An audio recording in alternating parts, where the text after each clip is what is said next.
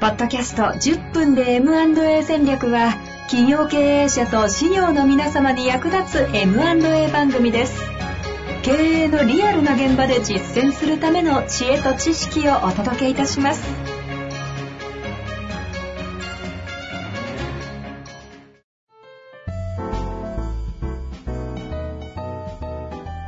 こんにちは、遠藤和樹です。白川正義の10分で M&A 戦略。白川さんよろしくお願いします。お願いします。さあ、ということで前回ね、実践編ということで小さな会社の M&A 実際どうなのかということで牛乳配達屋さんのね、話をしていただいて、白川さんのところに急遽電話が来て、あの、ら3ヶ月後に閉じようと思うんだけど会社をと思った時に一言、白川さんがその会、その事業を引き継ぎませんかというところから3ヶ月の伝説のストーリーが始まるというところで、500万円での譲渡が確定したという結論まで聞いたんですけども、その時の前回のぜひ聞いてない方聞いていただきたいのは、どうやってマッチング先を見つけたのかという話を前回しました。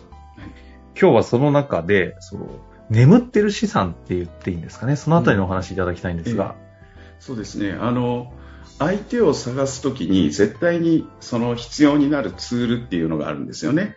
うんうん。逆に言うと、大きな会社だったら、社名聞いただけであの会社わかるっていう認識をされる会社さんは、まあ、ここは問題ないんですけど、うんうんうん。小さな会社で社名聞いても何の会社やねんっていう話じゃないですか、普通に言っちゃう。うん。でその会社を買い手さんが興味を持つか持たないかって言ったら、あの、ノンネームシートっていうやつと、それから企業概要書って前回も少し IM っていう話をしたんですけど、そういうツールが必要になるんですよね。なので、支援をする FA は、そのノンネームシート作ったり、企業概要書を作るっていうお手伝いから始めていくんですが、えこの牛乳屋さんも僕はその企業概要書っていうのを作ったんですけれども、はい。そう作っていく中で、まあ、その財務内容とか、うんうん。そのどんな設備があるかとか、えうん。いろいろ書いていくんですけど、社長といろいろいろやり取りしてて、僕、あの前回言ったみたいに、そこの、えっと、税務申告の担当してたことがあったので、その会社のことを知ってるつもりだったんですけど、社長が売上構成の中で、B ルート商品が、あの、これ後で言いますね。はいあの、20%、25%、20から25%ぐらいあるっていうのは、まあ、白川さん割とうちすごいんですよぐらいのことをちらっと言ったんですうんうよ。ん僕は意味がちょっとわからなくって、どういうことですかはいはいって言ったら、うんうんえっと、ビールと商品っていうのは、社長が言っている。牛乳乳製品以外の商品の売り上げのことを言っていて、あ例えばですね、クリスマス時期に、あの、牛乳取った、あの、宅配牛乳取ったことがある方はわかると思うんですけど、クリスマスの1ヶ月前、2ヶ月ぐらい前に、クリスマスケーキのチラシが受け箱にしてる あるある。あるある。それに欲しい人は注文書いて戻すと。あそうするとクリスマスの時にケーキが牛乳以外にケーキも届くと。あ。はいはいはい。それとかその会社はプーさんの抱き枕とかね。うんそういう結その構カテゴリー幅広そうそうか。うん、その辺の商品ラインナップがいいいいのもあってね。普通は牛乳宅配事業の会社って大体その牛牛乳乳製品以外っていうのが10%以下がうーん、なるほど。普通らしいんですね。はいはい。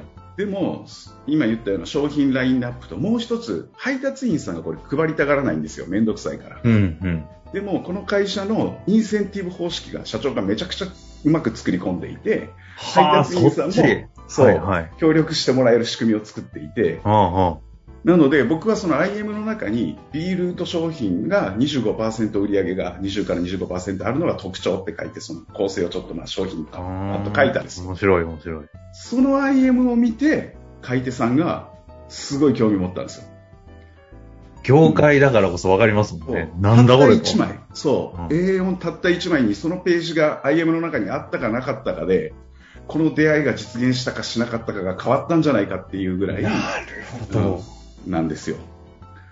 で、なんでかというと、はいその引き継いだ会社さんも B ルート商品っていうのが当然あるんだけれども、やっぱり10%以下なんですよ。うんうんっていうことは、引き継いでそのノウハウや商品ラインナップが手に入れば、単純にその会社を引き継いだだけじゃなく、自社の既存顧客に対しても新たな営業展開ができる可能性があるわけです。いや、ですよね。うん。ここのシナジーっていうのが明確にイメージできたので、あたったその3ヶ月ででも、そのやろうという決断に至ってもらえたっていうところは、すごく大きかったんですよ。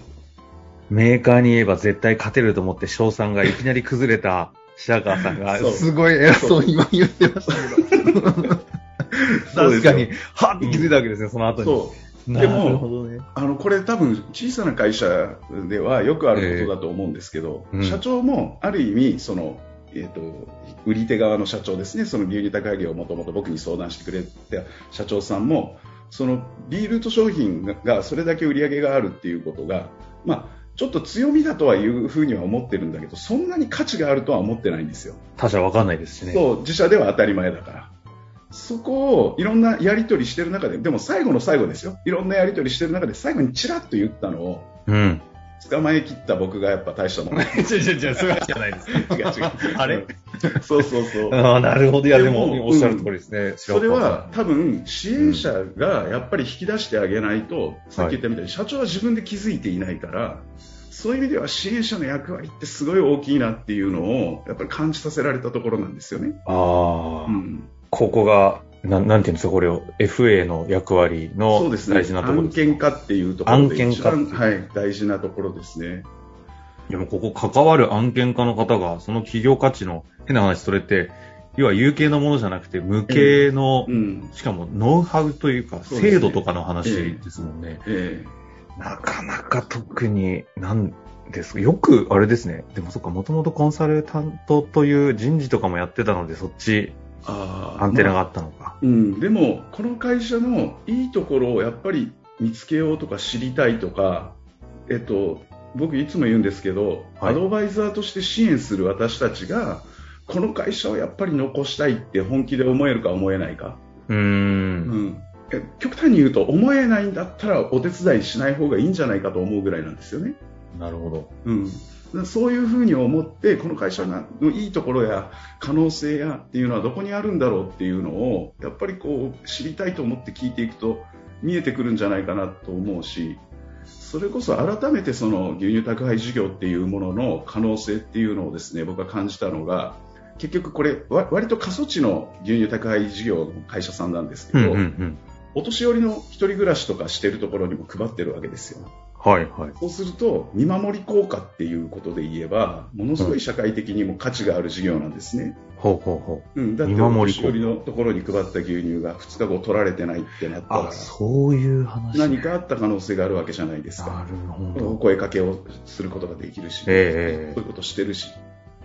なので、地域にとってもその牛乳高い事業っていうのがあることは、すごく意味があることだったんですよ、はあ。うん、でそれが継続したわけですから、この M&A をしたことで。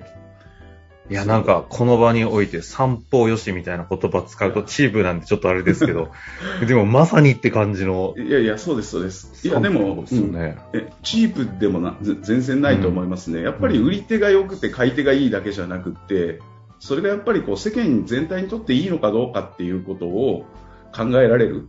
でもそう思えるから支援しててやりがいがあるというか。確かに。うん。で、その時の支援者の先ほどの思いのところが、この会社を残したいと思うのかどうかにえ問うというのは、意外とシンプルな問いですよね、ええここって。えあの、それこそその、いいろんな会社さんがね、あの MA の支援会社がある中で、ええ自分がやっぱり儲かればいいというか、うん。そうすると制約が成功になるんでしょうけど、目指しているところがそうじゃなくって、何のためにこのマッチングするのかっていう、そんなところが大事なんだろうとは思いますけどね。これ、もうお時間も近づいて、今日もね、ええしてまってますけど、これ実際これ、う、買った側の社長さんとかも相当喜んでるわけじゃないですか。そうなんですよ。そのノウハウが手に入ったわけでしょ？でそれからさあの前回も言ったけど配達員さんだって配達員さんを採用して、場所を覚えさせて地図をうん、いや、してね確かにね。うん今学びがあるけど、はいはい。でもそそれも大変ですよ教育もうん。それがいきなり最初から教育された配達員さんが手に入るわけでしょ、で、販路500ですもんうん、ね。で販路500でしょ。販路500っていうことはこれメーカーに対してあのいろんな要求をしやすくなるんですよね。うんうん、いや、そうですね。うん、うん。あのイベントのおまけをもっとつけろとかね、うん。なるほど、交渉権を得て。でそれをなんと短時間たった数ヶ月で手に入れたわけじゃないですか。確かに。これ5年10年かければ同じぐらいのことはできたかもしれないけれども3ヶ月でこれを実現したっていうのにすごい意味があって、ここの社長が、だから、つい最近も、おあの、白川さんって電話かかってきて、もっといい案件ないですかいや、やっぱり、いやいや、ちょっとそこ気になってたんですけど、やっぱりそういう関係になりますよね。そう、そうなりますね。